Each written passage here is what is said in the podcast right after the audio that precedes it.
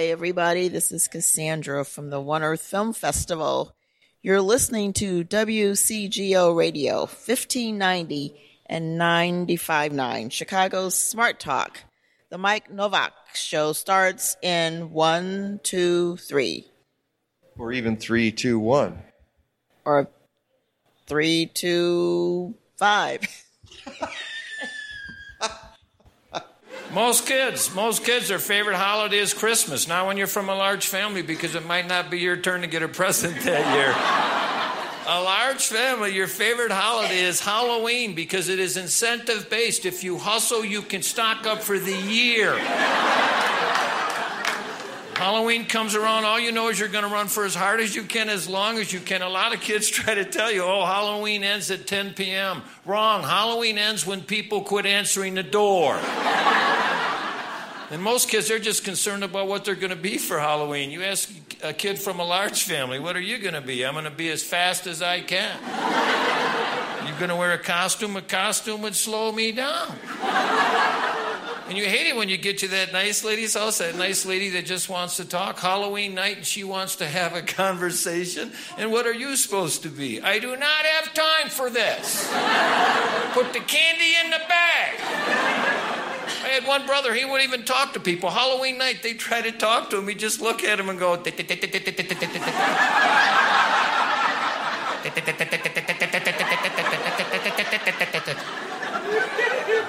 I've seen grown men just back away, just throw candy at him. Maybe he'll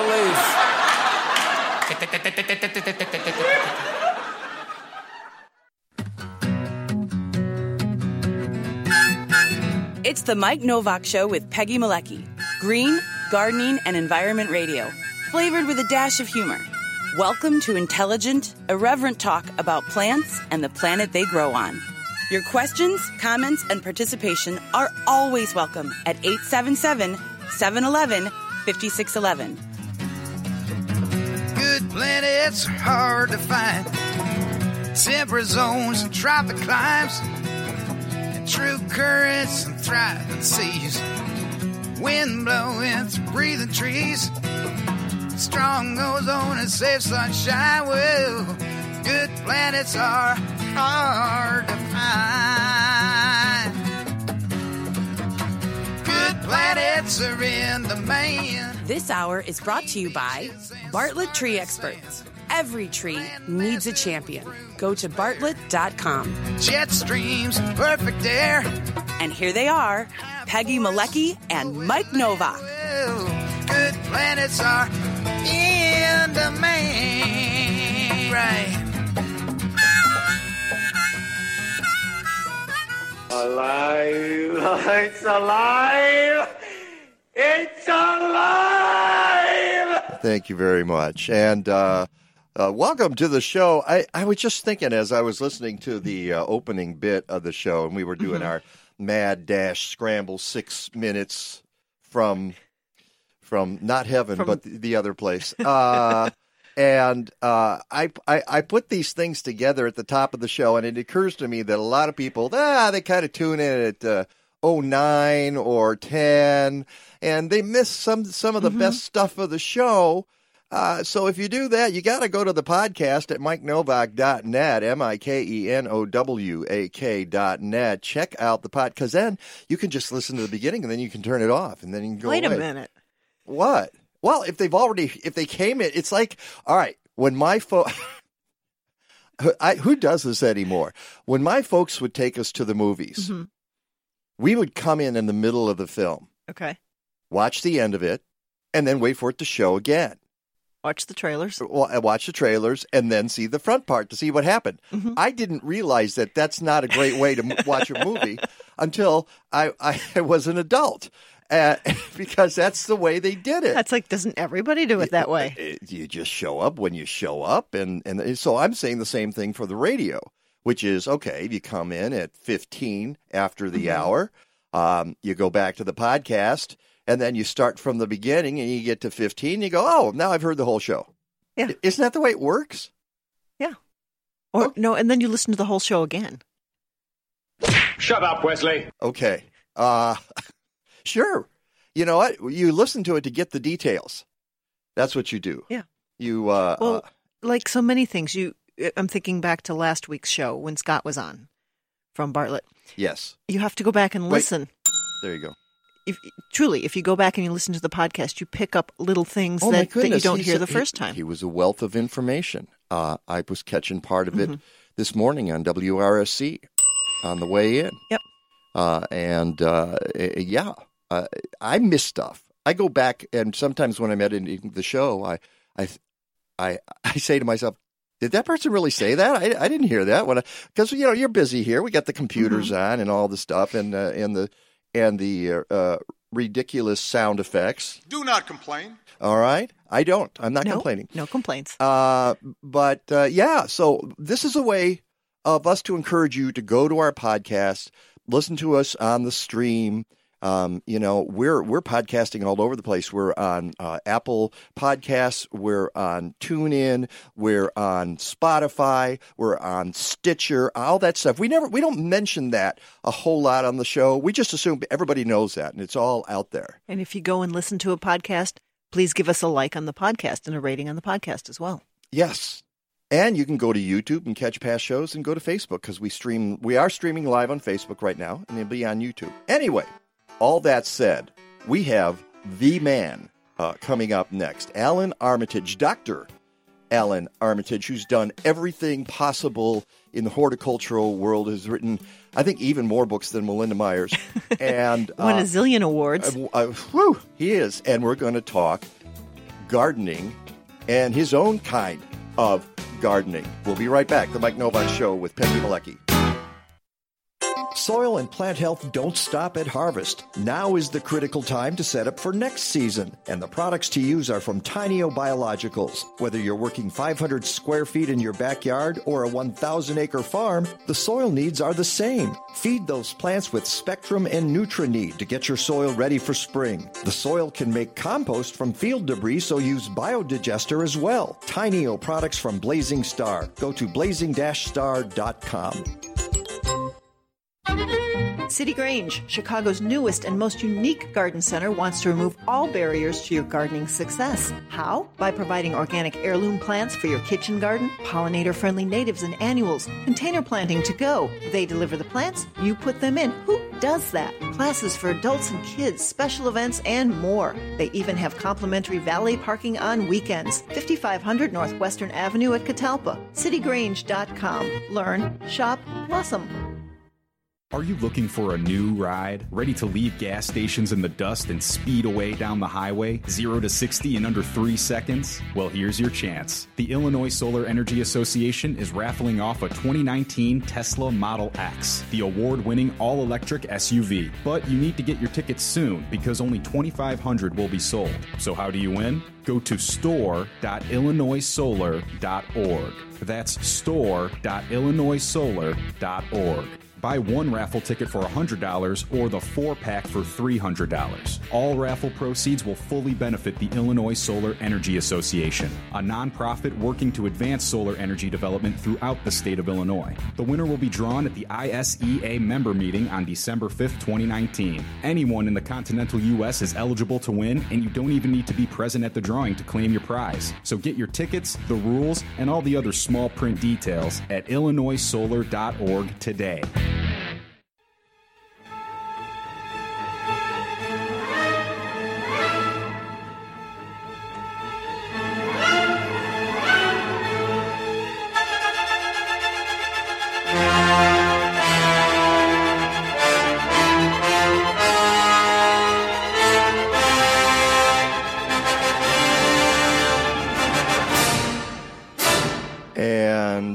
That, of course, is in honor of Christmas, which is coming up. No, Thanksgiving. No, wait, some other holiday that's in between. Yeah, it's one of them. And it's funny because I know this is also, we're going to turn this into the theme for Allan Armitage. Let's welcome Dr. Allan Armitage on the show this morning, known throughout the world as a writer, speaker, researcher, a ton of books, including... are you okay there? Are we? I'm okay. I'm just, my sound is kind of weird, but that's okay. All right. Including herbaceous perennials, and you know, the last time you were on the show with us. Well, let me go through these. Herbaceous perennial plants, 3rd edition, which 4th edition is coming out apparently this year, right, Dr. Armitage? Coming out in the spring, I hope.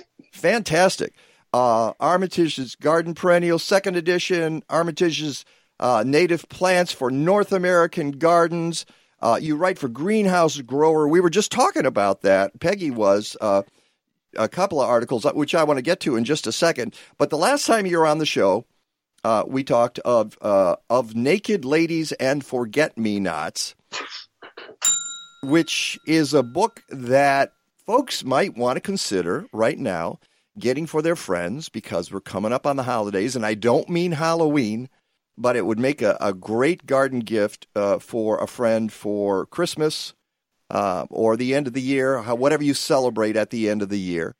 You guys have graciously offered listeners to this show a 20% discount on your books and other stuff at your website, which is allanarmitage.net. Thank you so much for that, Dr. Armitage. Well, I figure, Mike and Peggy, if they have to listen to us, they should get some kind of bonus. Some reward. I'm just trying to make it easier for them. And that's through December 27th, you said, using the code GREENMIKE, one word. Yes. Oh, GREENMIKE, one word. Mm-hmm. All right. I've got to fix it on the blog. Been fixed. It's been fixed on Facebook. Oh, on Facebook. Okay. But through not December on my blog. Okay. I'll make it GREENMIKE, one word. And it doesn't matter whether it's capitalized or not.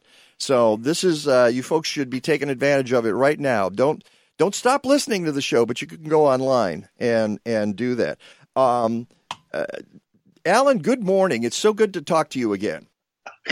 Good morning, Mike. Hi, Peggy. It's always fun to chat, and you know, it's that time of year. It's fall, maybe, depending on where you live. Yeah, it's fall here. It may be cold where you are. We've had some nice cool weather here, but it's lovely today. It's but my brother and all those who live in Canada, they're getting rain and cruddy weather. So hey, it's gardening weather. Well, guess what? I guess I must live in Canada, because we're getting rain and cruddy weather here. We had.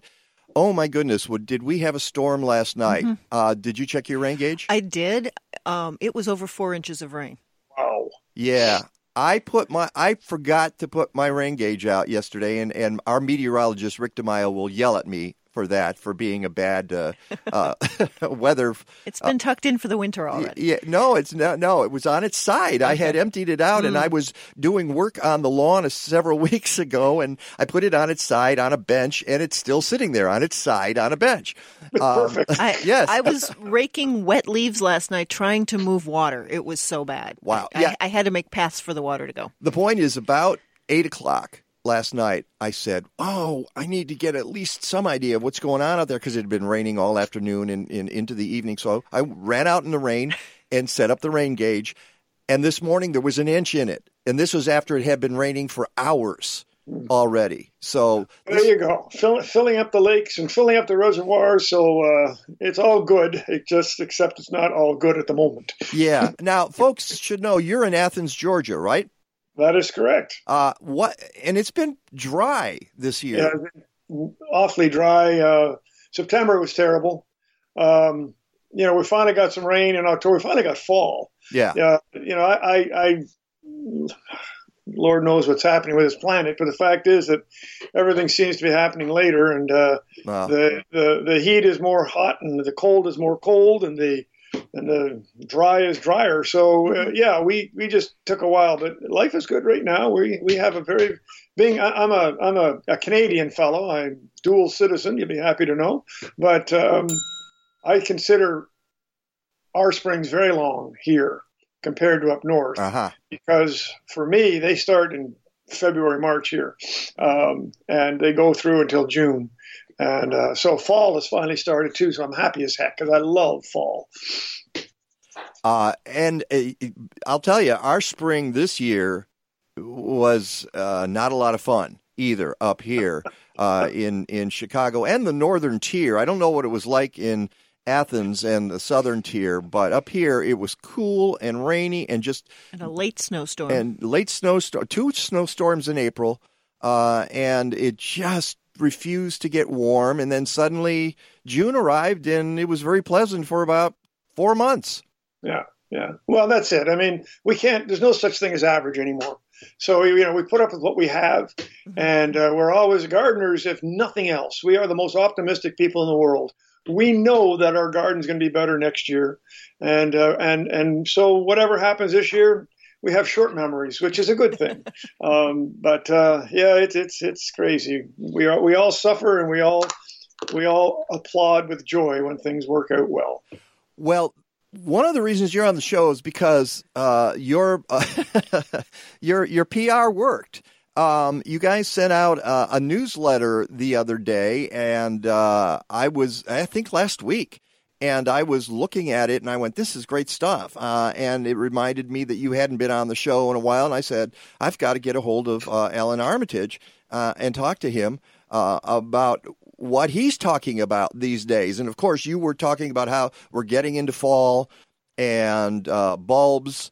You're a fan of bulbs, but critters are also fans of bulbs, and they win out over you, don't they?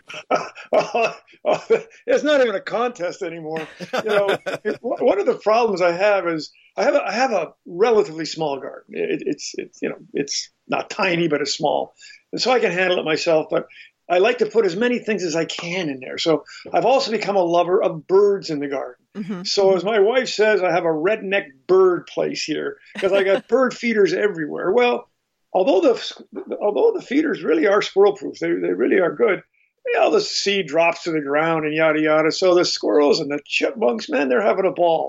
Mm-hmm. So I have managed to increase the population of critters, which is all well and good until you put those small bulbs in. And oh my, for every 10 bulbs I put in, I bet you they get 7.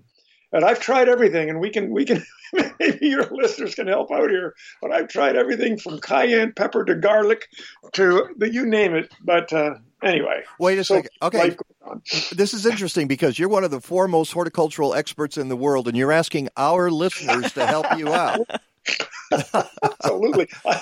I know when I raise a white flag of surrender to the chipmunk. Well, you know, Peggy has the same thing in her yard. Her nemesis nemeses are chipmunks. They not only bulbs, but the tomatoes, but plants, everything. They just are relentless. And I do not see chipmunks in the city at all. They appear in your yard one day. It could be arranged. They hopped in a truck and came down from your yard, Peggy. Peggy and I don't worry, we have a solution for that. We're gonna bring some chipmunks over to you. Please do not. Now I have rats in my yard because I'm in the city, but I don't, actually not so much in the yard. I haven't seen them a whole lot in the last few years, and I don't know if it's the feral cats or just the city doing better or whatever. Things change, you know. They ebb and flow when it comes to critters, and it doesn't matter what kind of critter, does it, Allan? No. I didn't have this problem 3 years ago. Now I've got it, and hopefully next year it'll be better. But you ought to see me there. It's just terrible. I mean, I've got little mesh around these things. It's like a restaurant out there. I'm throwing cayenne pepper, and then I got garlic, and then the chipmunks. That's garnish. That's garnish for their salad bar. It's Chippendale, I swear. They're just laughing at me. Well, but that's okay. Well, I'll tell you what, 877-711-5611. If you can help the world-famous Dr. Allan Armitage keep the critters away from his bulbs, or send it to us on Facebook or Twitter, we've got all those folks out there. We've got Joey watching. Maybe he's got a solution. Who knows? But this is – but, you know, and I'm sure this happens to you, Allan. You go to garden clubs and the same questions come up. And my response is always, it's a hard problem. Otherwise, it wouldn't come up at every single garden club meeting, all right, which means that we're talking deer. We're talking critters. Yeah. All mostly – and one of my standard replies – and folks don't like to hear this, is I say, they were here first, okay? And we're trying to change their world, and they're just kind of adapting to it. We're throwing them food, and they're responding. They're going to eat the food. But you do bring up something really important, because folks are always trying to figure out how to keep their bulbs intact. And you say you've tried netting, you've tried garlic, you've tried the hot sauces. Is there anything that works for you? Well, I actually, no, but, but this year I put in some more. I just love these little bulbs. You know, the daffodils are not a problem. Tulips, big deal. Right. It's these crocus and the galanthus and all those really cool little bulbs that they just seem to know exactly. I mean, they've got their radar out. Yeah. They know exactly where they are anyway. Species tulips. And, yeah. So I put, you know, a little netting on the ground and all, but it's kind of a pain in the rear end, quite truthfully. All right, but I can keep them away if I try hard enough. It's just that, it's gardening. I don't want to spend my money on chipmunks, but so either I put in fewer or I put in ones they don't seem to get quite as much of. All right. I have a question for you because I asked it the other week of Melinda Myers, and you know Melinda. And she did not have an answer for me. And by the way, you should know that Allan Armitage is a professor emeritus from the University of Georgia. As I said, he's written more than 70 academic papers, 500 industry papers, 16 books, and some of them serve as classroom texts. He's been all over the world. He speaks all over the world. He's got his own app. And the name of the app again is? It's called Armitage's Great Garden Plants, and it works on just about everything. And it's quite terrific, actually. And you can go online and download it. So given all that background, I have a question for you. I thought I read many years ago, and I don't know for sure, that when those bulbs send out their roots, it changes the chemical structure that makes them less attractive to the critters. Is there any truth to that? There very well may be, but I have not read that article. I think that they would. I wouldn't be surprised. Every plant, when it puts out roots, does change that little rhizosphere a wee bit. Mm-hmm. But I'm not sure the change has much to do with the critters. It just changes it so that the plant itself is more appropriate for that particular soil. Uh-huh. But I haven't read anything that it changes it for the chipmunks or the squirrels or the armadillos or the deer. But I think what the roots do, of course, is they make them just more solid, so they're more difficult to dig up.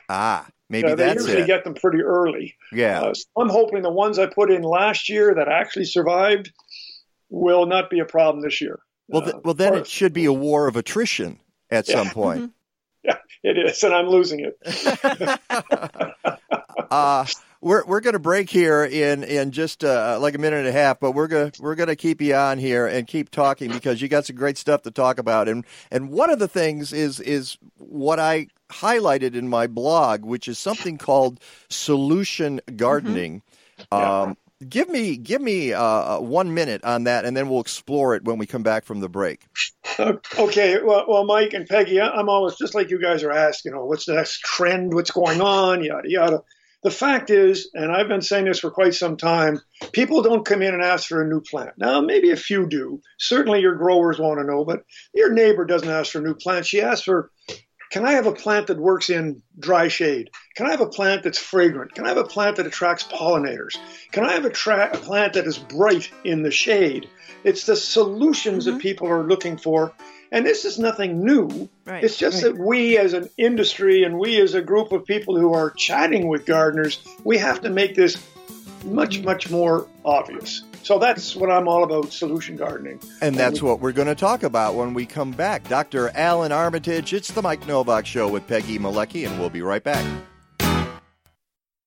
The 12th annual McHenry County College Green Living Expo returns on Saturday, November 2nd, and it's packed with cool, sustainable exhibits and learning experiences. The Clean Transportation exhibit features luxury electric vehicles. There are workshops on regenerative agriculture, composting, and recycling. Visit with area farms, CSAs, and other organizations to learn more about local agriculture. There are more than 100 area businesses and organizations offering green exhibits. Taste local food, go on the Sustainable Artist Walk, and tour the beautiful new MCC greenhouse and high tunnels. The Green Living Expo is free and open to the public. Peggy and I will be there. Come and join us. McHenry County College, Saturday, November 2nd from 10 a.m. to 3 p.m. Go to mchenry.edu/green expo or contact the MCC Office of Sustainability at 815-479-7765.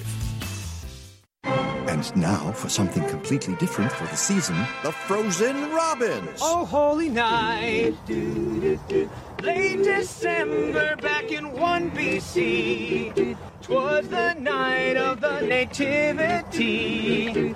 What a baby, what a night. Talented, funny, unique, the Frozen Robins are Chicago's #1 caroling group. Silent night, holy night. Exquisite harmonies, madcap improvisation, holiday sketches and characters, even a 10-minute version of It's a Wonderful Life. They are definitely not your mother's carolers. You'll go down in history. Go to FrozenRobins.com or contact me, Mike, at MikeNowak.net. Because I'm not just a fan of the Frozen Robins, I are one. Yeah! You made a fool of me, but the broken dreams have got to end.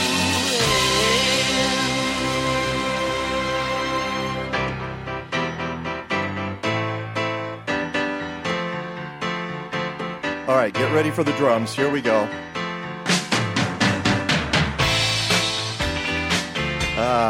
That's why I play that. I should have had my camera ready. You should have. Too late. I missed it. Alan caught that, though. That wasn't... but we're not talking to an evil woman. We're talking to an evil man. Dr. Allan Armitage.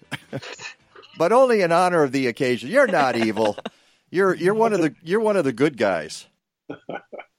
Because you're spreading knowledge. We got something on Facebook here. By the way, go to allanarmitage.net for his books and what else? Give me a for instance of what folks are going to find on your website. There. Well, there's some really neat. Well, the website's a website. My great assistant Shannon Jones, she puts it together for me. But what's on there? The books, of course, and the books that are available are Please do that. 20% off. I'm happy to work with you.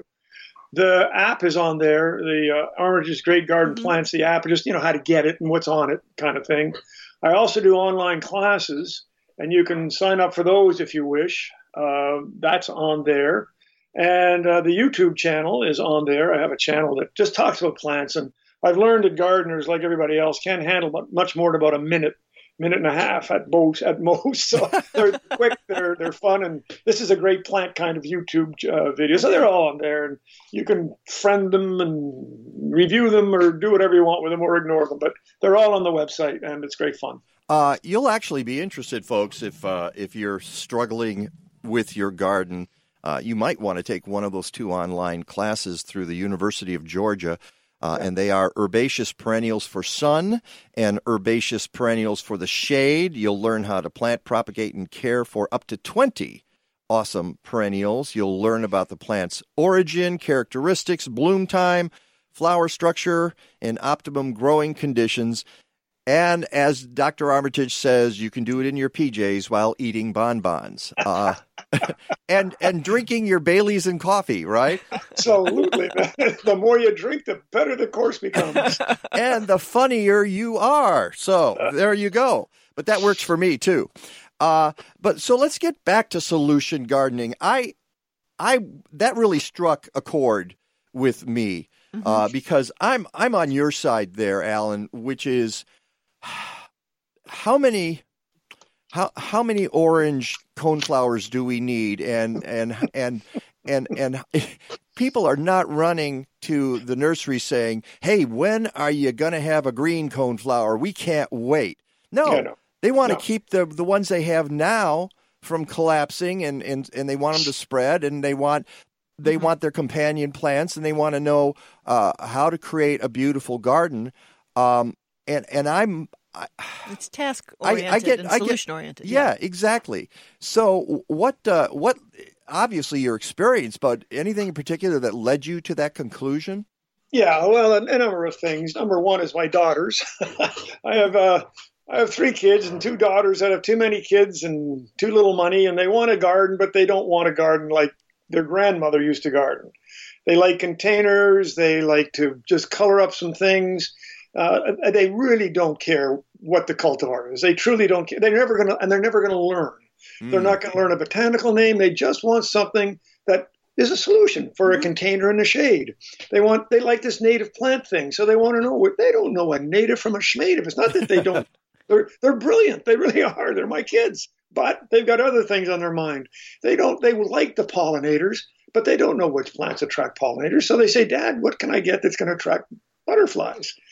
And I tell them. So I said, "Why don't I just?" And this happens, and I guarantee. Even if you don't have kids, your neighbors are exactly the same way. You've got neighbors, and they look at you, Peggy, like you're crazy with all this planting you're doing. Yeah, they do. They're like weeding at 7 in the morning because it's the only time you can do it, and they think you're nuts. But the fact is we do it because we enjoy it. They do it because they also enjoy it, but not to quite the same extreme. So they want to know answers. They just don't need a lot of details. Or they enjoy the end goal. Sorry? They enjoy the end goal. They don't enjoy the process. Absolutely. And it's not even that they don't enjoy it. They don't. We have to understand that we, and I say Mike, Peggy, me, and all, perhaps your listeners, we like this stuff. We're listening to the darn radio with these three crazy people, so we like it. Your neighbor likes it as well, but I bet you she's not tuned in. So she wants to know what works. I've got kids. She says, my neighbor says, I like this stuff. But I've got a kid that likes to play basketball and baseball and stuff in the backyard. I don't want a garden. I just want some pretty stuff. So we did containers and we did some vines up her fence because those were solutions to give her what she wanted. But I just told her what to put in. She was happy because they worked. So I think it's all about solutions. And the more we understand that we as an industry, and I say an industry, whether we're academic, whether we're communicators, whatever, we as an industry, the more we understand that what people want is not the newest echinacea. As an industry, we want that, and they're very important. But what my neighbor wants and my kids want is an echinacea that works. Mm-hmm. And so it's and this is now when I speak to groups in industry and garden groups, I talk a lot about solution gardening. I even put it on the app. And so if you go to the app and you just hit the menu, it says solution gardening. I want plants for fragrance. I want plants for natives. I want plants for pollinators, what yada. And they all just come up. So, I call it back pocket horticulture. It's in your back pocket. Right. Well, I was going to mention that because your app goes along with this little pamphlet that you have. And as you say, you can stick both of them in the back pocket and then wander in the garden and use them to create what you want. Well, that's all. We got to make it simple. Come on. Gardening has become so complicated. There's whole books on how to prune a clematis. Who cares? And I say not. I mean, again, great respect to the author who did it. But I mean, well, okay. I'll give you an example. When the books come out, The Color Blue in the Garden. And I go, nope, not going to read that one. All right, we're done. Let's move on. Because it's too limiting. And too much work. I don't care about all of the... I mean, if I get a blue plant, we all love blue because it's so rare in the garden, but I'm not going to read a whole book about it. Well, you sound like me in design. You start with design, but what we really do is we have a pot of something. We're trying to find a place to put the sucker, and the color scheme has kind of gone down. But as long as it works, I am a happy camper, and so we all have problems. We all need solutions. But some of what you say in terms of the industry is heresy. When you say that people don't need to know the botanical names of plants, actually they do. On occasion, and that's part of the problem, Allan. I think you understand that is you can get away with common names sometimes, but sometimes you cannot. So if you're talking black-eyed Susans, you better be a little more specific. Yeah, but again, this is true.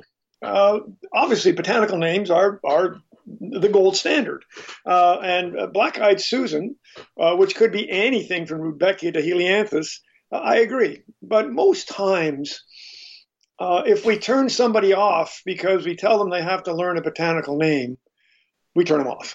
I think botanical names are extraordinarily important for those people who wish to study horticulture, wish to be gardeners.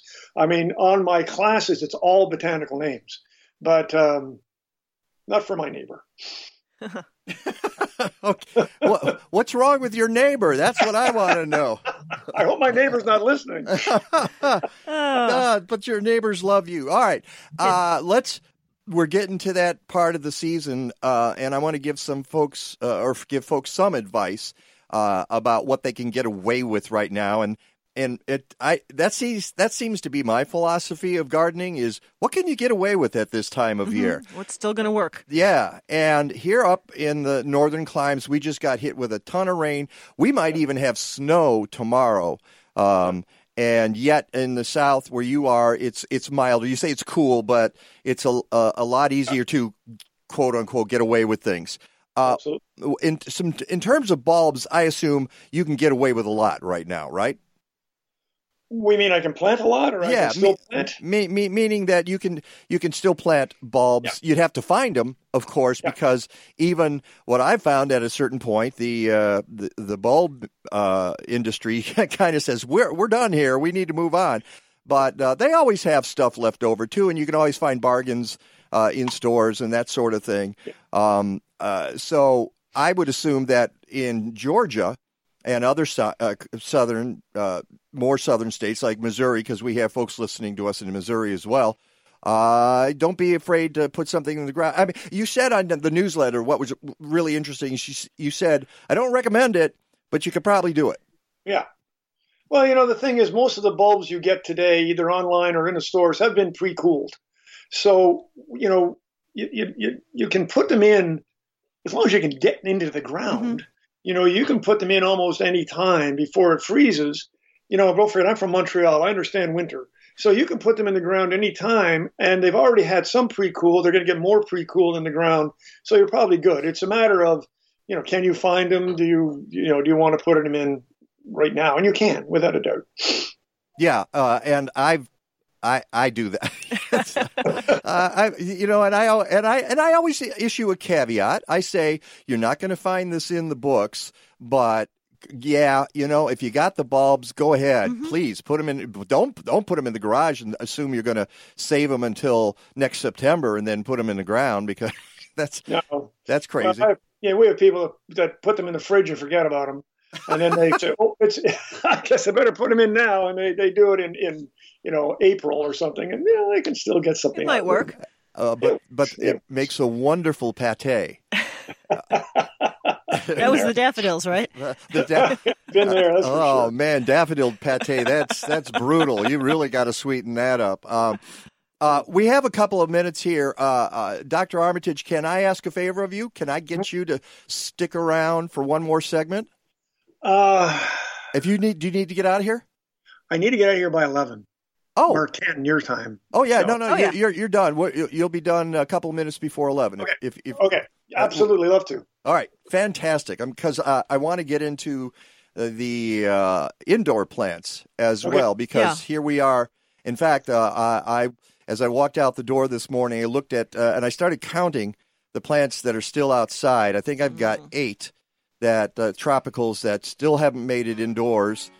Because I've been slowly but surely migrating them into the house. It's like they get bigger and there's no place to put them. The problem is there's my Chef Flora, which is 7 feet tall and weighs about 80 pounds, and that's not the one I'm looking forward to. So we'll be talking more with Dr. Allan Armitage. Go to allanarmitage.net for all the goodies. You get 20% off by putting in GREENMIKE.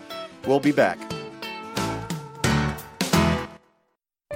There are only a few weeks left to get to Rich's Fox Willow Pines in Woodstock and grab some rare and unique conifers before they go out of business. After 31 years, they're closing their doors at the end of this month, and plants that were 30 and 40% off are now 50% off the retail prices. This applies to container, B&B, and in-ground stock. The discount does not apply to any existing orders. Pines, spruces, firs, hemlocks, junipers, yews, and the deciduous larches, bald cypresses, and dawn redwoods are still available. So come out now to to pick out your container or B&B trees. Call 815-338-7442 to schedule a time to tour the grounds to look for specimen trees. That's 815-338-7442. Don't miss this great opportunity to add some unique trees to your landscape projects. Go to richesfoxwillowpines.com for more information. Follow them on Facebook for updates. Again, that's richesfoxwillowpines.com.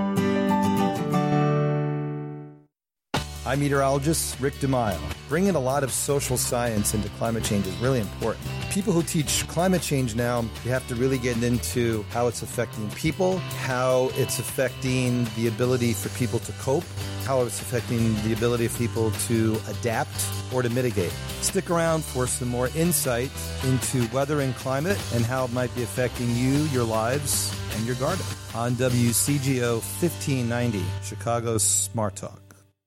This is Peggy, and I publish Natural Awakenings Chicago magazine. And for the past 8 years, we've been helping Chicagoans to lead healthier and more sustainable lives. Pick up a copy of Natural Awakenings each month and enjoy new information about health and wellness, local foods, raising healthy kids, helping our environment, and living a more sustainable life. Get your free copy of Natural Awakenings in more than 1,100 locations throughout city and suburbs, or visit us at nachicago.com. Natural Awakenings. Feel good, live simply, laugh more.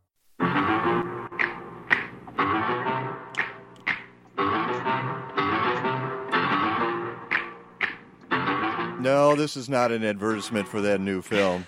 Which, and it's kind of weird, don't you think, Alan? Because you and I are old enough to remember the original Addams Family, and of course, it's on reruns too. But don't you find it strange when you've got the cartoon characters being modeled after the human beings instead of the other way around? It's like they were created with real actors. And now there's caricatures of them on the screen doing this. You got a cartoon character like a Superman. It starts out as a cartoon character, and then you bring it to the screen. Yeah. But, oh, well. I find a lot of the movies a little weird, so nothing surprises me. Welcome back to the Mike Novak Show with Peggy Malecki. We are so pleased to have Dr. Allan Armitage on the show, and he's agreed to stay for one more segment, and then he's ducking out to go plant more bulbs that will be eaten by the critters in his yard. But one of the things you mentioned during the break, and we want to mention it here, is perennialfarm.com. Tell us a little bit about that, Alan.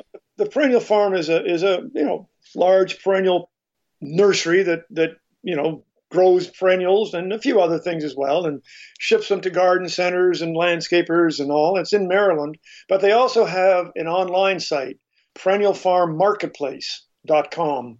And if you go to perennialfarm.com, you can see a lot of stuff I've written, and I'd like to help. I write them things that they then tell their people about. If you go to perennialfarmmarketplace.com, that's a good online source for perennials. And I've been very much involved with this company. So if it's a problem, you can blame them. But if it's good, you can blame Otherwise, we blame Bill. Yeah. So I work with them, and the whole solution gardening thing is part of our program together. So it's a good place for people to know about. I see they have a booklet up there on solution gardening. Yep. Oh, and I would be in real trouble if I didn't mention your YouTube channel. You would be. Yeah, I know. your assistant would come after me. I should do this before I go. At least put my hat on. Yay, there we go. So that people actually know who the heck I am.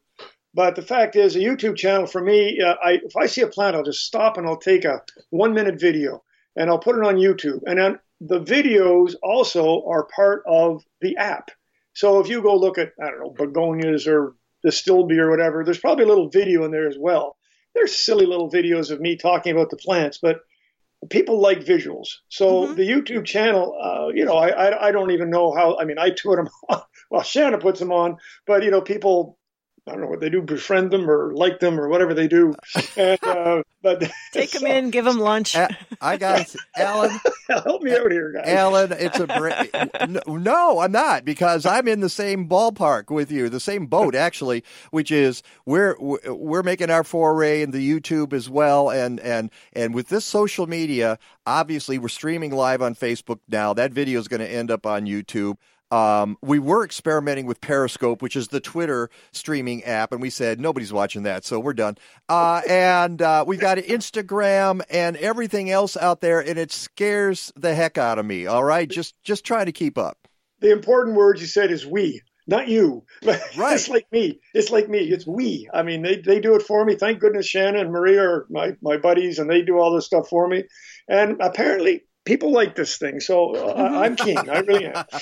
Oh, what? They like this YouTube thing? Okay, great. We'll have to check into there that. There we go. Oh, boy, that's all we need. Yes, okay, Peggy. I was going to jump back to indoor plants because now we're moving them all inside. Light changes, little buggies coming in with them in the soil. And your question? Your tips and guidelines at this point is we're all now faced with rooms full of plants that got abundant all summer. Yeah, here's the one thing you have to understand. If you bring a plant in, any plant, and you certainly have space for it, that's good. You want to put it in. Even if you don't have space to bring them in. Yeah. It doesn't need bright. It doesn't need outdoor light. It just needs light. Most of the leaves are going to turn yellow. Many of them are going to fall off. It doesn't mean the plant is dying. It simply means it's trying to transition to a new environment. So when you bring plants in, particularly bigger plants, and don't get too concerned that they don't look so hot. You're really trying simply to get them through the winter so you can put them back out in the spring. That's all you're trying to do. Yeah. If you're looking to have the greatest houseplants in the world and you're just putting them in your living room beside your TV set, it's, they may not look quite as good as you'd like them to be. And you mentioned in your newsletter a friend of yours, Lisa Eldred Steinkoff, who's also been on our show, and she's got some pretty terrific books. One of the latest is Grow in the Dark, How to Choose and Care for Low-Light Houseplants, which a lot of us need because I live in a very dark home, even with the skylight in the house, and I'm always struggling. Ming Aurelia. Some years I bring it in and it'll drop all of its leaves, and except for a little tuft on the top, like a Dr. Seuss character. Okay, right. And then that's some a Facebook post right there. And one year it just held them all, and I'm I don't get it. I'm not sure what's going on. I think the difference is between where they are now and where they're going to be. And if they're outside in a deck or in an enclosed environment kind of thing, whether it's a screened-in porch or whatever, and it's not getting that intense environment, then coming back in isn't quite so difficult. But if you have some sun plants that you're bringing in, it's harder. Yeah, by the way, I love Lisa too. She does a lot of the work on my app on houseplants. So if you go to the houseplant section, probably all says thank you, Lisa, for doing this because she knows more than I do. That's for sure. Yeah, and as Peggy mentioned, you got to be careful about bringing critters in with your plants too. How do you address that, Alan? What I do is if I have something outside, I do the number one thing about critters on plants is I use my eyeballs to see if I can see them. But if I can't, I take a hose and I just put the pressure up and I just knock everything off I possibly can. If there's some critters that can get through my hose pressure, then good for them. But hopefully that knocks a lot of the stuff off. And, if you got stuff in the soil, well, hopefully, you can do things about that too. But me, I don't do any chemicals. I just refuse. And of course, at this time of the year, you want the plants to kind of slow down and take it easy. So don't give them sugar. It's not like, it's like giving kids sugar at 8 p.m. Don't do that with your plants as they go into, and I don't mean literally sugar. I mean, don't fertilize at this time of year, right? Right. No, there's just, and again, I was saying at the break, I do a lot of talks called Common Sense Gardening. And one of them is in fact, pruning. I can cut back after flowering. Now we're done. The other is fertilizing. Only when the plants are actively growing. If they're not actively growing, they can't take it up. What's the point? Exactly.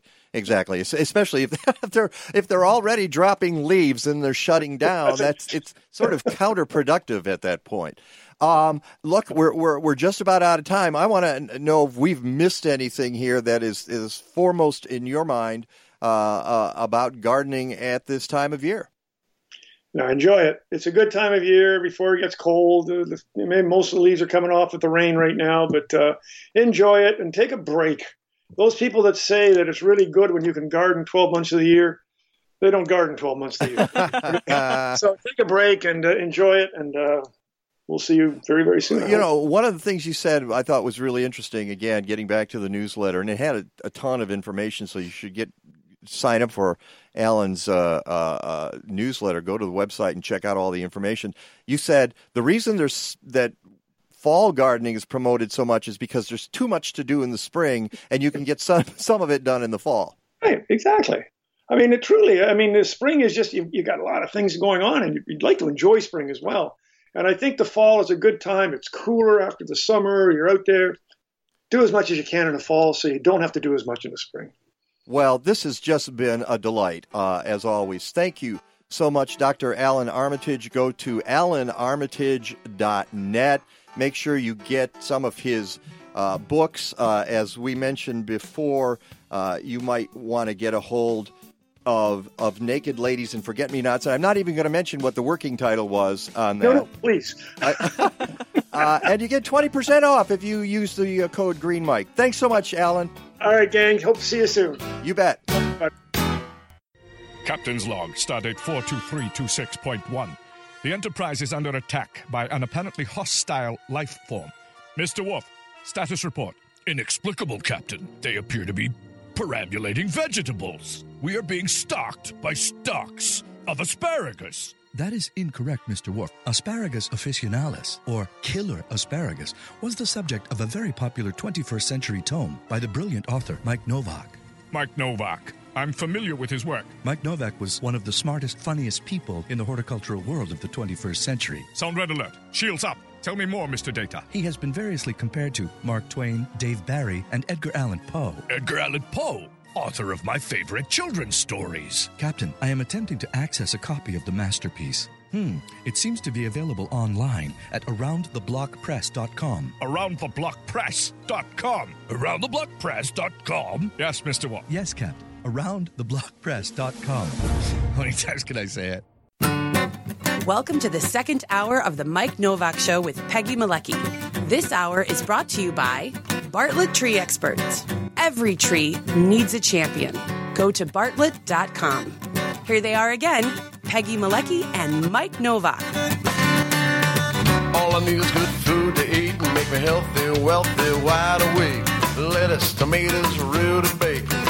What about those sweet potatoes? All I need is good food to eat. All I need is good food to eat. All I need is good tools. Welcome back to the Mike Novak Show with Peggy Malecki.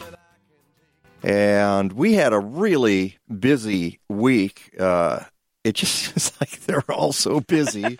And we're going to be busy next week. We were here, we were there. Yeah. And now we're here. But Tuesday we were at the Impact Conference. Mm-hmm.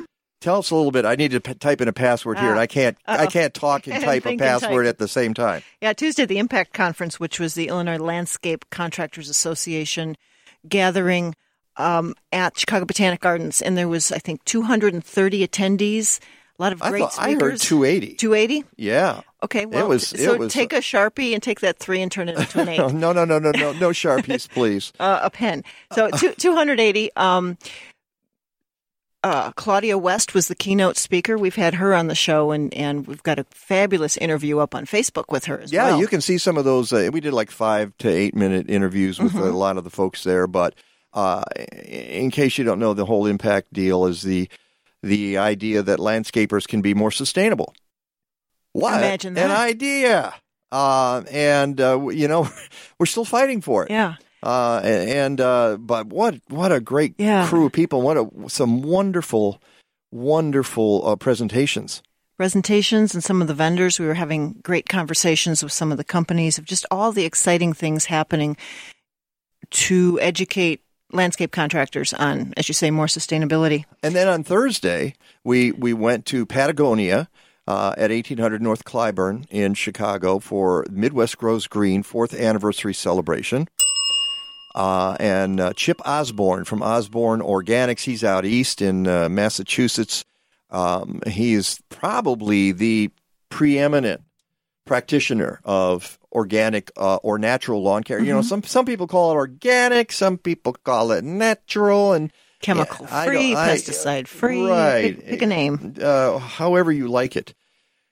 And it was a little weird to be talking about it at a time when it's too late really to do anything in your lawn, except I had an idea of what you could still do in your lawn, and Chip Osborne confirmed it. He said you could probably still core aerate if it's dry out. Now, not here, not today, not because we got 4 inches, you said, of rain last.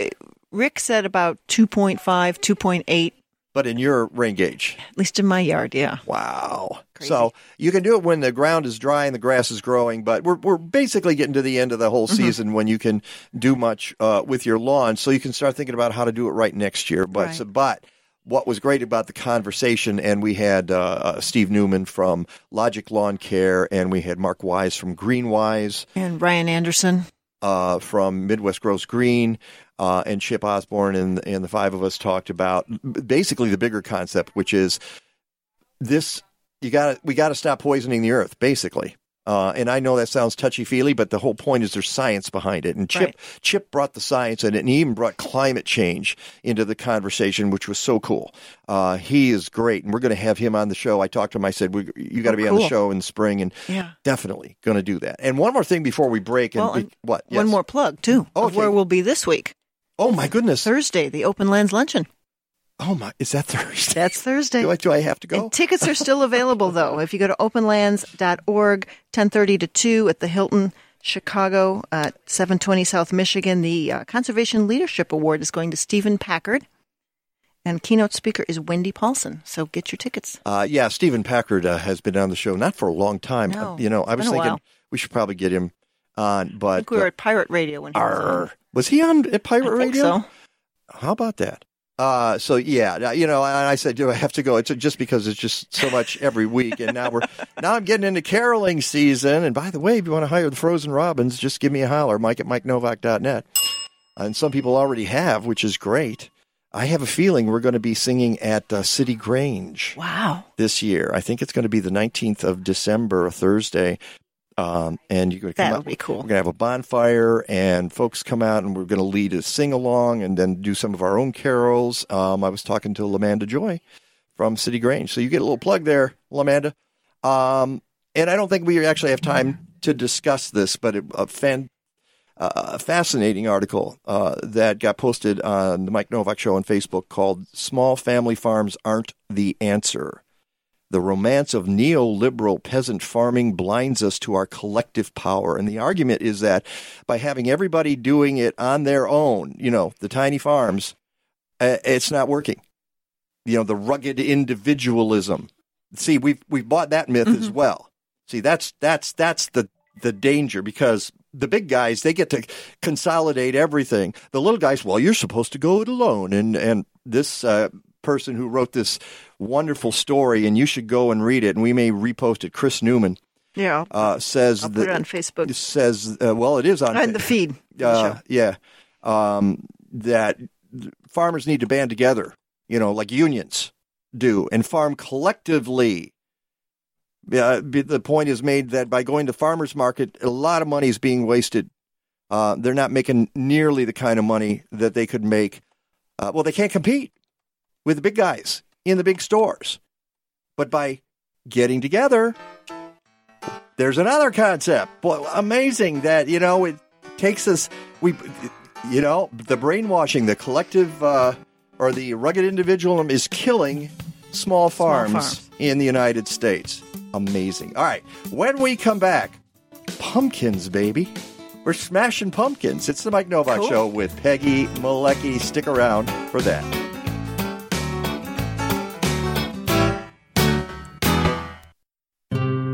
Chicagoland. When you want the best science-based tree care in the area, go to Bartlett Tree Experts. With locations in Barrington, Naperville, Chicago, and Northbrook, Bartlett has 80 tree care professionals ready to do what's right for your tree. And you. Whether it's your home or your business, a large job or a small one, every tree needs a champion. Call Bartlett for a free estimate. Go to Bartlett.com. Soil and plant health don't stop at harvest. Now is the critical time to set up for next season, and the products to use are from Tinio Biologicals. Whether you're working 500 square feet in your backyard or a 1,000-acre farm, the soil needs are the same. Feed those plants with Spectrum and NutriNeed to get your soil ready for spring. Go to blazing-star.com. The soil can make compost from field debris, so use Biodigester as well. Tinio products from Blazing Star. Go to blazing-star.com. This is what it is. Ha! All my basic ladies, it's our time to shine because the weather's getting crisp and chilly outside. There's no need to fear when fall is here because pumpkin spice latte is always near. Roll up to my Starbucks looking so fly. All these people know I live a spice life. Yeah, I tip $2, not trying to be stealthy. Watch me get 1,000 likes on this pumpkin spice selfie. Yeah, this is just, I had to do this. I found this while I was, and I'm going to play a little more of it later. I don't know why it came up so and odd. If you weren't watching on Facebook Live, wow, you missed it. Yeah. That is the pumpkin spice latte rap video by a group called Dame Squad. I can't believe they've only got 29,000 views of that. That should be several million. That was just too awesome. All right. Before we get to pumpkins, speaking of pumpkin spice, you know, folks are going to tell you that now the gardening season is absolutely over. No! For real. No! Oh, good. Well, but it's not. No, it's not. City Grange is bringing in its collection of weird bulbs for their Bulbs 101 course on Sunday, November 3rd from 1 to 2 p.m. You can learn planting methods as well as strategies for timing from the plant boss, Joan Murray. They're even going to talk about bulbs in containers. And class attendees will get 25% off their bulb purchases after the class. That's at 5500 Northwestern Avenue in Chicago. Go to Citygrange.com. Learn, shop, blossom. And again, we'll be singing Christmas carols. Frozen Robins coming to City Grange on December 19th. Mark your calendars. And, buy your tickets now. I don't think it's going to cost anything. But well, that's even better. While you're there, though, you should purchase some stuff. So great holiday gifts. Just saying. All right, let's go to the phones because it's pumpkin time, but it's also pumpkin. You see, I had a choice. I could do the pumpkin spice latte wrap, or I could have played something from Smashing Pumpkins. Nobody would have gotten the Smashing Pumpkins reference. Well, they might have. Or they might afterwards. And Mr. Zuckerberg would have probably taken us down anyway. Well, he might take us down on this one, but I don't think so, because I think that's just a YouTube thing. He doesn't seem to understand that there's YouTube stuff, too. Anyway, so you got your pumpkins, you turn them into jack-o'-lanterns, you leave them out to scare the kids. No, the squirrels get in them. And the squirrels get in them, and then you go, what do I do with this pumpkin? Well, for years and years and years, what you did is you threw it in the garbage or at somebody's house next door if you're... Or leave it for the squirrels. Or leave it for the squirrels and let it just collapse. Well, if you let it collapse in your yard, that's exactly what we're talking about, composting pumpkins. And in the last few years... and I don't know if Kay McKean at Scarce started this. It might have started in other states as well, but certainly in Illinois, Kay McKean at Scarce, and we've got the link to that at MikeNowak.net, said, because she was on our show in 2016 when we were at our Pirate Radio, and she was telling us about their pumpkin smash each. And they, at that point, they had collected... I have the numbers here. Wait a second. Right here, 9.31 tons of pumpkins. That was a lot of pumpkins. That was a lot of pumpkins. Ha! To date, Pumpkin Smash has diverted more than 254 tons of pumpkins. Wow! From landfills. And that was happening in the suburbs. Mm-hmm. Well, guess what? Just the other day, I got an email from our buddy Sarah Batka, who used to be on this very show, where you're standing right now. Actually, she sat, and she said, well, you know what? University of Illinois Extension is doing a pumpkin smash, too, and we're going to have one in the city. Thank goodness it's coming to the city. So, Sarah Batka, good morning. Hi, Mike. Hi, Peggy. Good morning. Morning, Sarah. It's so good to have you on the show. So you knew all about this, I'm sure, the Scarce and their Pumpkin Smash. How did you get it started in Chicago? Well, I did learn about it from Scarce. So they make it super easy to host one of these events. They have a nice toolkit online with templates for your flyers and everything. So really the credit goes to them for making it easy for you to host one. So we haven't had one that I knew of in Chicago. And so I put in a special proposal for funding through University of Illinois Extension, Cook County. And my proposal was funded to rent a dumpster. So I really am hoping for a good turnout. But being that this is our first time, I just don't know what to expect. Yeah. So, but our goal is two tons. 2 tons. That would be awesome. Now, here's the deal, folks. As with most of these pumpkin smashes, it's just one day. Mm-hmm. And it's just for 3 hours usually, 9 a.m. to noon. And you're doing the same thing, right, Sarah? Yeah, that's right. And I'm going to be at the Chicago High School for Agricultural Sciences on the southwest side. So the address there is 3857 West 111th Street. And if you could come to the back of the school, and you'll find me and some volunteers, and I'll be wearing the pumpkin costume. Oh, really? You got the pumpkin costumes out too, huh? You bet. You better take some photos, girly. I sure will. I expect we actually have you in a pumpkin costume on the Facebook live stream right now. It's just an orange T-shirt, actually, but it's not. We skipped the costume you're wearing on your Facebook page, and we opted for this one instead. Yeah, no, I managed to find a photo of you. It's really hard to find photos of you, Sarah. Just letting you know, which is probably I know that's what I'm saying. It's probably I wish there were fewer photos of me out there. I mean, I got photos of me in bee suits and stuff too. It's I'm wearing a bee suit in one of those. Yes, photos you are. Too, You've got same thing. So it's just really scary. But I'm so proud of you for doing this and setting this up for Chicago. So, of course, I wrote to Sarah. Sarah said, can you talk about it on the show? And I said, yeah, okay, we'll talk about it on the show. I said, however, why don't we have one on the north side? You know, not everybody can get to the south side. And she said... Right, I understand. But that's where I'm at, so make it easy for me. Because it's all about you. We know that, Sarah. Right. But then she wrote back a couple of days later and said, guess what? We think there's going to be a drop-off on the north side, too. So that takes us to our next guest, who is also on the phone. Ivy, how do you pronounce your last name? So how do you say your last name, Ivy? My last name is pronounced Tsur. Tsur. Kind of like the T-S sound. Right. Tsur. Tsur. Yeah. Okay, it's spelled T-Z-U-R. And, yeah. And Ivy is an independent corporate responsibility and communications consultant, and that sounds very fancy. The point is you've gone rogue, and you decided that the north side needed a drop-off point, too, so you're setting that up, and you're keeping your fingers crossed, aren't you? I am.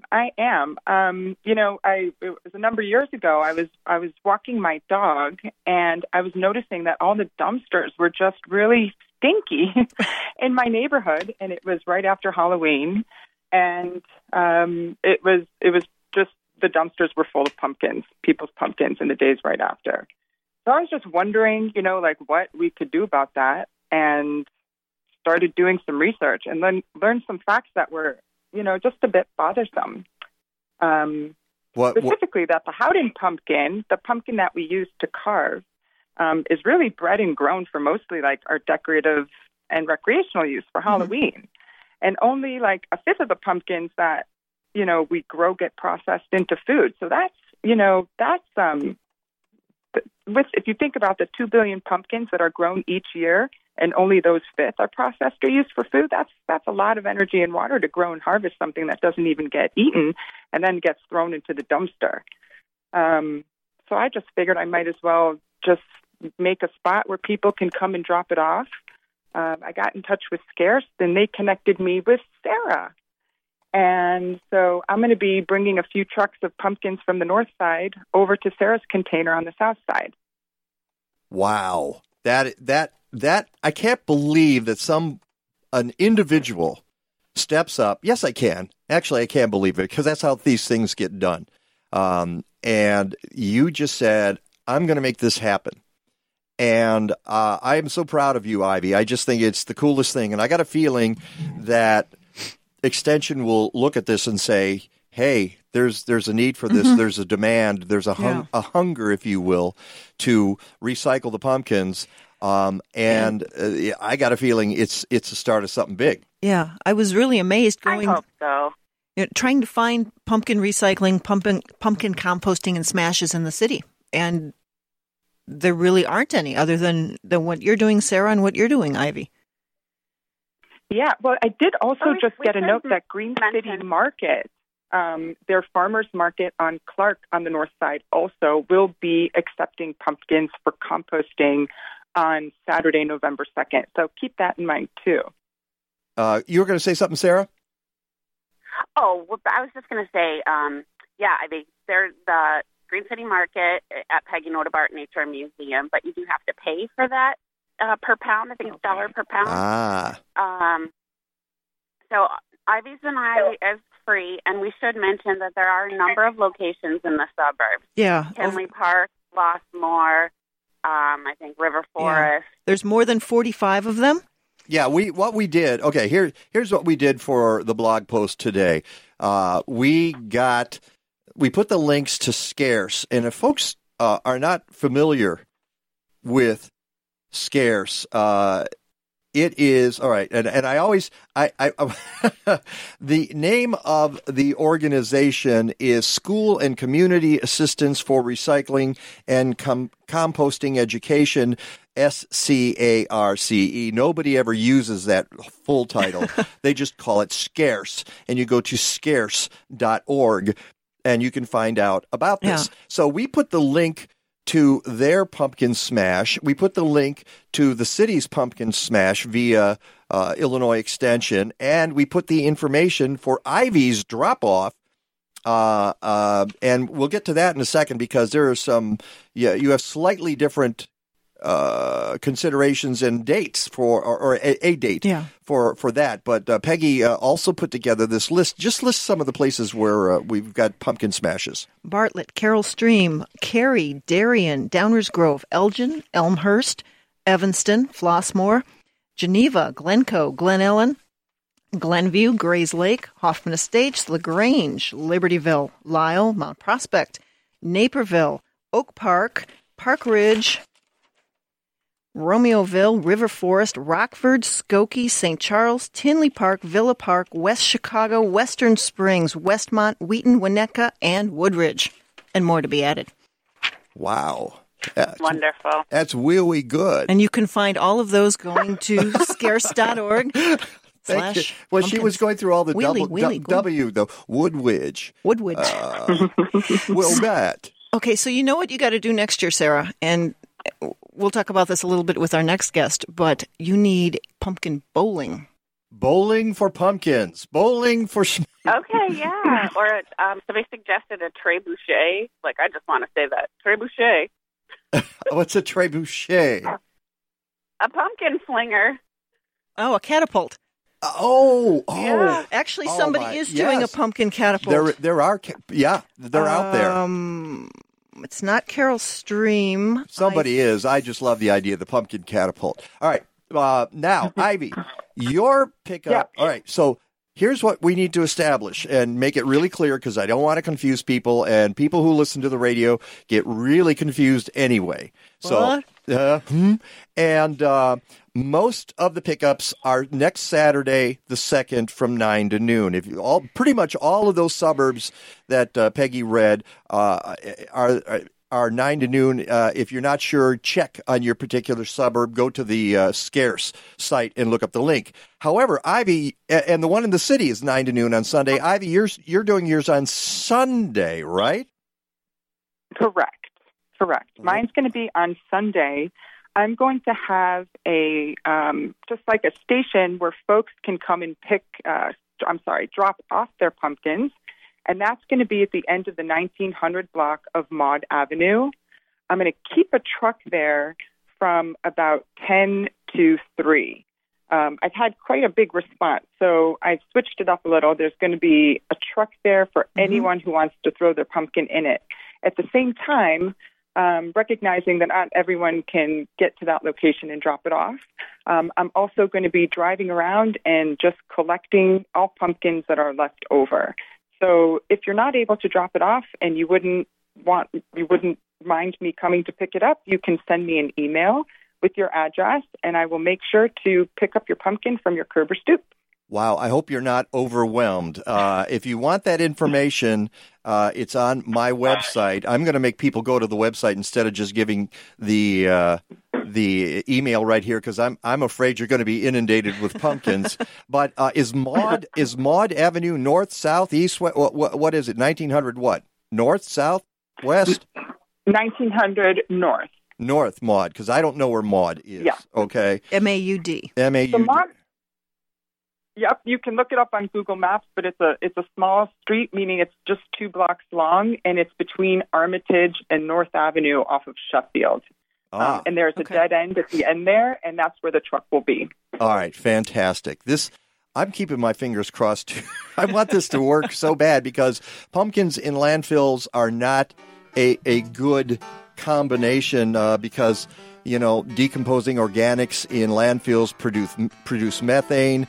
Pumpkins are 90% water, which is great for the soil, not so good for landfills because they create leachate as well. Yeah. So take your pumpkins. Exactly. Get them to a smash. Hey, Sarah and Ivy, thank you so much for being on the show. Go to my website, MikeNowak.net, for all the information.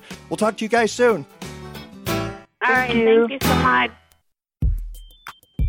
Did you know that a running toilet can waste up to 200 gallons of water per day?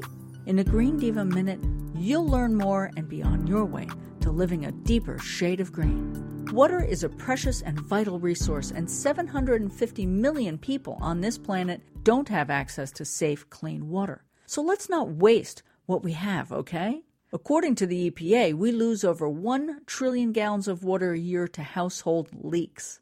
So let's fix those leaky faucets, folks. While you're at it, consider installing a low-flow showerhead and a low-flow toilet. And maybe sing a shorter song when you're in the shower, because Americans also use 1.2 trillion gallons of water just showering every year. Just saying. I'm Green Diva Meg. Find more useful Green Diva podcasts, videos, and of course, lots of low-stress ways to live a deeper shade of green at thegreendivas.com. Soil and plant health don't stop at harvest. Now is the critical time to set up for next season, and the products to use are from Tinio Biologicals. Whether you're working 500 square feet in your backyard or a 1,000-acre farm, the soil needs are the same. Feed those plants with Spectrum and NutriNeed to get your soil ready for spring. Go to blazing-star.com. The soil can make compost from field debris, so use Biodigester as well. Tinio products from Blazing Star. Go to blazing-star.com. Spice is my ride or die. If you're feeling low, get on this pumpkin high. All my basic beats show some basic pride. Put your lattes up into the sky. Throw up your latte cups into the sky. Pumpkin spice latte, I don't want to hear latte. Welcome back. Boy, I got my exercise for the week there. Welcome back to the show, and that, again, is you got to go on YouTube and find the hilarious pumpkin spice latte rap video. I'd play the whole thing if I could, and actually the video's pretty funny, too. I'll have to check that out. It is by a group called Dame Squad, D-A-M-E, so just so you know. Hey, got a minute for your trees? Scott James, I'm out of breath. Scott, this shows you how out of shape I am. Scott Jameson from Bartlett Tree Experts was on the show last week and talked a little about leaf color. Here's some more info. Take notes. There will be a quiz at the end of the show. I'm paying attention. Chlorophyll, triggered by the shortening days, deciduous trees stop producing replacement chlorophyll in the fall, leading to a loss of green color. The lesser known xanthophyll, yellow, and carotene, orange, obviously, because carrot, you know, pumpkin. That. Those pigments are also present during the growing season to help with photosynthesis and sugar production. Unlike chlorophyll, these pigments are relatively stable. So we typically only see them when the green fades away in the fall. The red hues we see in the autumn foliage come from anthocyanin pigments. Anthocyanins aren't manufactured until late in the season, and their strength and timing tend to depend a lot on the weather. You still got these notes down? Okay, here we go. As the most stable pigment in tree leaves, tannins lend dead foliage their lasting brown color well after leaf peeping season has passed. There's your color wheel for today. And for any tree question, give Bartlett Tree Experts a call. I got this information from them. Because every tree needs a champion, go to Bartlett.com. It's the Mike Novak Show with Peggy Malecki. And as we mentioned, we've been all over the place doing different things. We got another event this Saturday. And let's bring in our buddy who's been with us from the very beginning here at WCGO, Karen Hankins. Kim Hankins. I'm sorry. What is wrong with me? Kim. Too many pumpkins. I know. Our buddy, hey, my buddy Bob is on the phone right now. Bob Hankins, how you doing, Bob? It's good to talk to you again. Hey, Mike, how are you? Who? Okay. What? Carol Hankins is on the phone with us right now. Your Christmas Carol, right? Good morning, Steve and Pamela, right? Yay! Yay! Hey, she's playing right along here. Okay, that's all the time we have. Good night, everybody. And Kim is the sustainability director at McHenry County College out in Crystal Lake. Yeah, and she's no longer a friend of the show, but we'll talk to her anyway. She's not talking to us, that's all. Oh, boy. I'm not to be trusted with people's names or faces. It's just not good. It's not a good, yeah, exactly. Not a good combination. Kim, so good to talk to you again. And I was trying to actually give you a shout out because you've been really supportive of our show ever since we came to WCGO. And we can't tell you how much we appreciate that. Oh, that's nice, Mike. I appreciate that. Yeah, it's just such a great outlet. I get so many people that hear you and talk about stuff you've been on your show, and they want to find out more about the expo. So it's great for us, too, and we appreciate all that you do for us. Yeah, so next Saturday, we've got the Green Living Expo. Once again, Peggy and I are going to be there, and boy, have you got a lot of stuff going on. And one of the – we did a commercial for you guys earlier in the year, and basically what I said was, you guys get it. And the audience, your audience responds because – Peggy knows she goes to a lot of green conferences. I go to not quite as many as she goes to.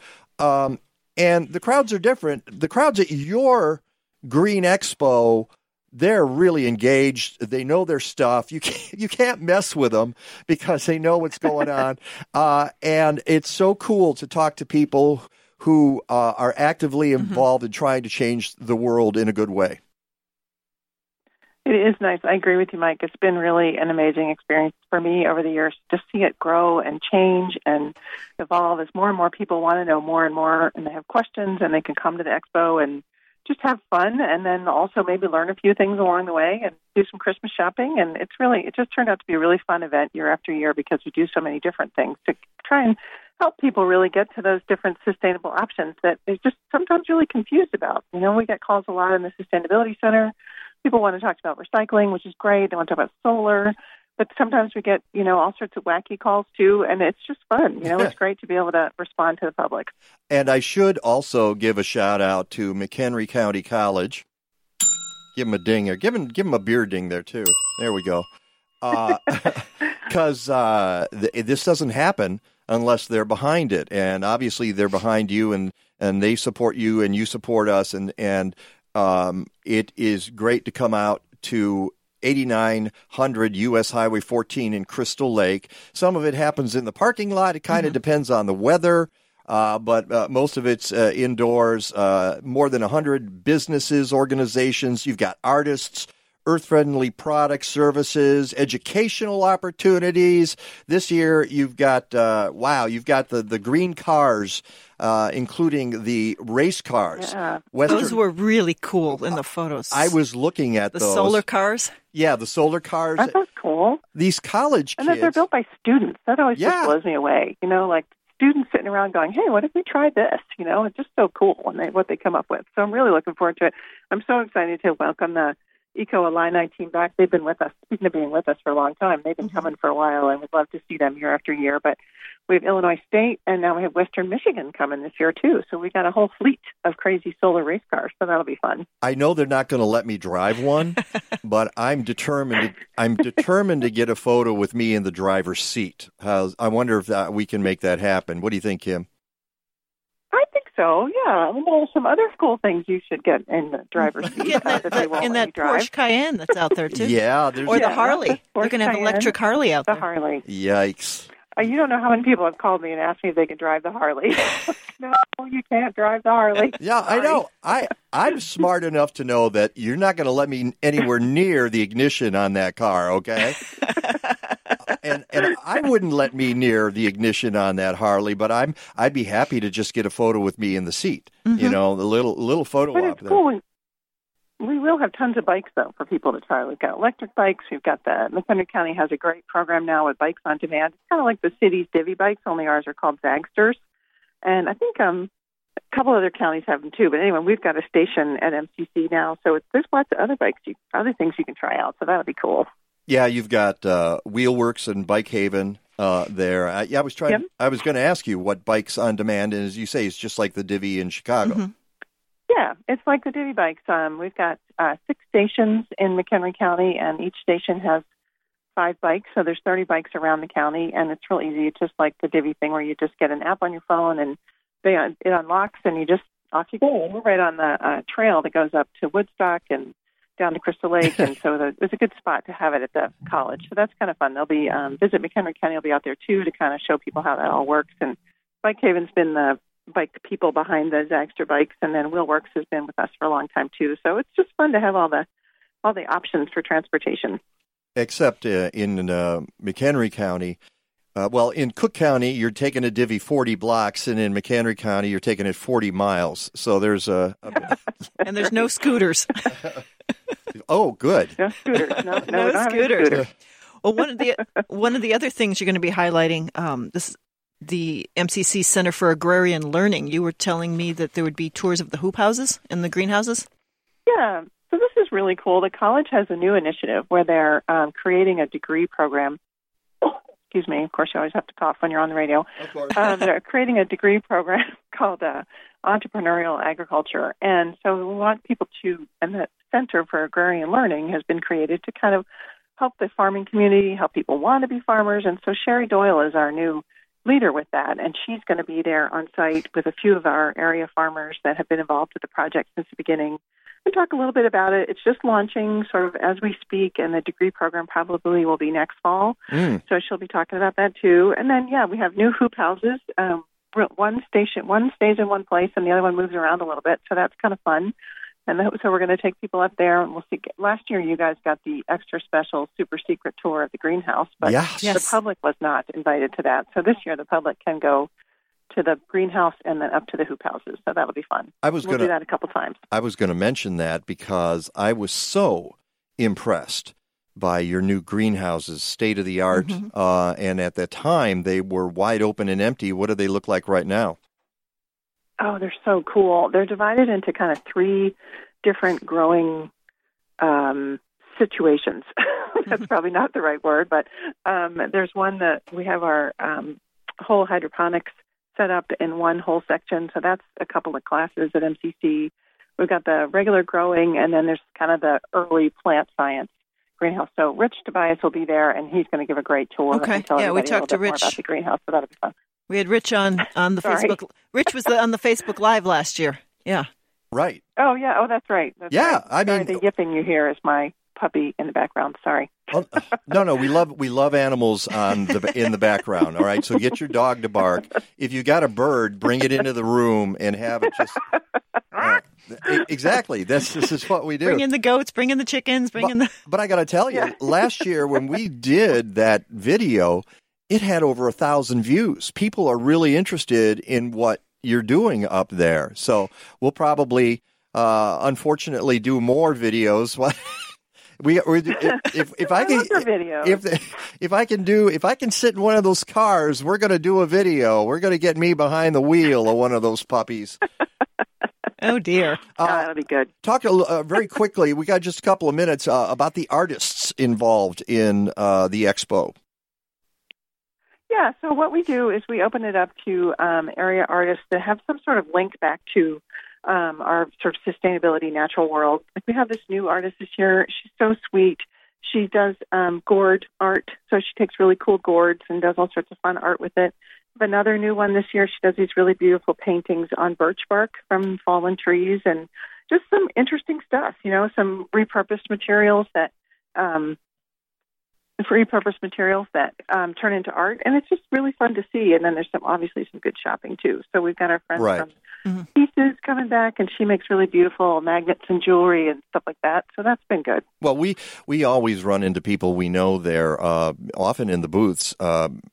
Karen Wenzel and Blazing Star, right? Who's definitely Karen. Advertiser on our show, and so we're really happy. And we've got Marcia at Backyard Patch Herbs, she's watching on Facebook right now. She said stop by her booth. Ooh, okay. Anybody else want to give a plug? Now's time to do it. Oops, we're out of time. Oh, darn. Hey, listen, it's been such a pleasure to talk to you, Corey Harkin. Who? What? What? Carol. The lady with the dog. No, right. No. I want to see those dance moves next week, Mike. I want to see that pumpkin spice latte. You will. Go to our website for more information. Kim Hankins, thank you so much. Thank you. There are only a few weeks left to get to Rich's Foxwillow Pines in Woodstock and grab some rare and unique conifers before they go out of business. After 31 years, they're closing their doors at the end of this month. And plants that were 30 and 40% off are now 50% off the retail prices. This applies to container, B&B, and in-ground stock. The discount does not apply to any existing orders. Pines, spruces, firs, hemlocks, junipers, yews, and the deciduous larches, bald cypresses, and dawn redwoods are still available. Come out now to pick out your container or B&B trees. Call 815-338-7442 to schedule a time to tour the grounds to look for specimen trees. Don't miss this great opportunity to add some unique trees to your landscape projects. Go to richesfoxwillowpines.com for more information. Follow them on Facebook for updates. richesfoxwillowpines.com. DNR Services Unlimited has been serving the north and northwest suburbs since 1992. They can take care of those little problems that never get done. They perform complete bathroom, basement, and kitchen remodels, and if you're looking for a complete home makeover, they can handle that too. Visit their website at restorethenorthshore.com or give them a call at 847-998-1687. That's restorethenorthshore.com or give them a call at 847-998-1687. It'll be easy to find someone cheaper, but a lot harder to find someone better. Stay in touch with The Mike Novak Show. Find us on Facebook at The Mike Novak Show. Use the Twitter handle at Mike Now. Send us a photo on Instagram at The Mike Novak Show or write to us, Mike at MikeNowak.net. We're also at thegreendivas.com and on the Gab Radio Network. Podcasts and blog posts are available every week at MikeNowak.net. Sign up for posts in our newsletter on the homepage and support the sponsors who support us. Look for their logos and specials at MikeNowak.net. May I have the mic? He's laughing so hard in there, and I have no idea why he's laughing, because he thought I was going to do music, but I was going to sing. You didn't realize that. Because Peggy and I have come up with an idea that for Pumpkin Smash, somebody needs to redo Monster Mash to, he did the smash. He did the pumpkin smash. The pumpkin smash. It was an eco bash. I was going to say it was a dumpster bash. Either way, it will work. Okay, well, welcome back to the show. I wanted to mention something. You heard the spot for Rich's Foxwillow Pines. I got an email from them this week. It says their final sales day is Saturday, November 16th. So you've got till the 16th of November to get your rare conifers and some wonderful deciduous plants out at Rich's Foxwell Pines in Woodstock. Give them a new home. And they will have pizza at noon, they say. So you can get conifers and pizza. And we'll probably have 2 feet of snow by then. And go to richesfoxwillowpines.com, or you can call 815-509-5877 if you want more information, but just go to the website and find out about that. Welcome back to the show. It is crazy weather time, and that's why we need our meteorologist, Rick DiMaio. And Peggy has a question for you, Rick. Yeah, go ahead, Peg. So out at Lewis University on the 2nd of November from 9 to 12 is the Pumpkin Smash, but they're doing pumpkin catapulting. Are you going to be out there taking part in that? What day of the week is that? It's November a Saturday. 2nd. Next Saturday. No. You're missing a great opportunity. Get the professors out there. Yeah, put them on the catapult. I drive like 3,000 miles a month. I don't need to drive another 80 just to see pumpkin smash. But no, this is catapulting. Catapults, Rick. They're on catapults. I know, but eventually when they hit the ground, they're going to smash, right? Like, so what's the most important part? Is it the catapult or the smash? What is it? Well, it's actually the composting that comes. They got to clean it up and compost it. Oh, that's the wrong answer. I think it's probably kind of cool to see how far you can catapult a pumpkin. I guess two things come out of it. What are they going to use for a catapult? I mean, they actually have something in the physics department that could throw these things that far. I hope so. Because maybe that's part of it. I got to talk to Dr. Joe Kosminski. I forget the other guy's name, Larry. I'll have to talk to Larry and see what they're actually using for that. But it sounds interesting. I may have to promote it. What I want is for my students for extra credit. Yeah, and what I want is I want to see the physics students out there with their calculators and figuring out the arc of the pumpkin based on the weight and the velocity and the force with which it hits the ground. Exactly. So yeah, the splat radius. I think those are all. Yeah, those are all great things. Yeah, it makes you want to go back to school for a weekend, right, guys? just one half day, basically. And hopefully those pumpkins. Yeah, notice how I turned the tables when I said, "Are you going to participate?" And you said, "Well, maybe not." Right? Well, no, we will be up at McHenry County at the Green Expo. Yeah, at the college. Oh, right, at McHenry County Community College. Yep. Paul Hamill is the meteorologist up there who also teaches environmental science and climate change. He's a great guy, another Wisconsin grad, and I was with two other Wisconsin alumni yesterday at Will's North Tavern. That's that kind of like Wisconsin-looking-esque pub on Racine Avenue in the Lakeview area, and we enjoyed about a half of the game, and then after that it was all downhill yesterday. I know. My sympathies. It turns out... Mike, that's okay. I believe it or not, I had no optimism going into that game. I just wish they would have not run the ball 15 times to the left side, and then you keep doing it, hoping that you're going to punch through it. I'm like, stop doing that. But the bottom line is, guys, we had some really interesting conversation, myself, my best friend John Davis, and also another guy, John Lee, who's into environmental science, which I think, Mike, you met earlier this year at the Museum of Science and Industry. Yeah. But we were talking about how, I remember he was telling me about that. We were talking about how much more active our late Octobers and Novembers have been over the last 10 to 15 years, and it's pretty much due to the tropics and also the amount of sea ice that we've been losing in parts of the Bering Sea and also the North Atlantic. And you saw it bear out over this past weekend with this monstrous storm that came through Texas. It actually gobbled up the remnants of what was Tropical Storm Olga over the northern Gulf of Mexico on Thursday, and then literally jettisoned northward on Friday and into the Midwest yesterday. You know, Peggy, you were talking just a couple of minutes ago about 2 feet of snow on the ground, maybe here in a couple of weeks. I know you were just talking about that kind of in a funny way, but if you would have taken this same set of circumstances and pushed it a month ahead of time, that would have been 2 feet of snow. This was a phenomenal event that came through yesterday. 2 to 3 inches of rain, 30 to 40, maybe even 50-mile-per-hour winds, and look how quickly it left the area. It's sunny out right now. Yeah. So this was one of those things that we keep seeing happening, you know, at the end of October and early November, that is definitely showing the signs that the climate is definitely becoming much more variable, guys. And it's hard to know how exactly to deal with this. We were talking to Dr. Allan Armitage earlier in the year, and he's a horticulturist who's, you know, he's from Canada, and now he lives in Athens, Georgia, and he's seen everything in between. He says, I know cold weather, but he is now dealing with the warm, dry weather in the South. So he's had that this year, which is odd because we have been so wet here. Are we going to set some kind of year record for moisture around here? Well, we could. In fact, I was just tallying up the numbers. O'Hare officially came in with 2.18 inches of rain, now up to 45 inches for the year. We're 12 and a half inches above normal, 18 and a half inches above normal for the Will County area, which again got nailed with 3 inches of rain.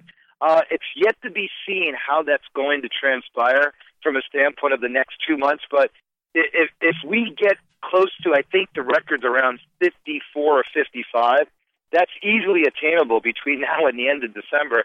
And what was really interesting, guys, is as bad as the storm was when it came through with the 30 to 40 mile per hour winds, there wasn't much of a rise of the lake only because it came through so fast. Mm-hmm. You weren't able to really get the wave heights much. So we were only getting up to about 6 to 7 feet along the lakefront. But all you need is 2 or 3 days of onshore winds, and then you get a storm like this, and I guarantee you Lakeshore Drive will be shut down. Now, to go back quickly, Mike, you were mentioning before about the dryness. I was just looking at areas out west, and they're already showing 60 to 80 mile per hour winds in some of the peaks just to the south of the Healdsburg area, and that's where the fire, which was yesterday about 22,000 acres, increased to 45,000 acres today, and that fire is going to go nowhere but south and increase in intensity between today and tomorrow. So even though we're talking about massive amounts of rain in the Midwest, another snowstorm going through the Rocky Mountains, now we have another fire to deal with out across the areas of the Napa Valley area today and tomorrow. Wow. And I got an email from Pat Skatch yesterday, who spoke to his farmer friend in Kankakee and Livingston counties at 11 a.m. yesterday. He just finished 2,500 acres of soybeans using 2 combines, 2 semi-trucks, and 2 truck drivers. He is now underway with corn harvest, and I can't even imagine what the rain did to that.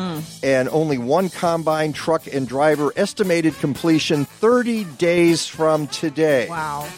So not good. No, that's not. Give us a quick forecast there, Rick.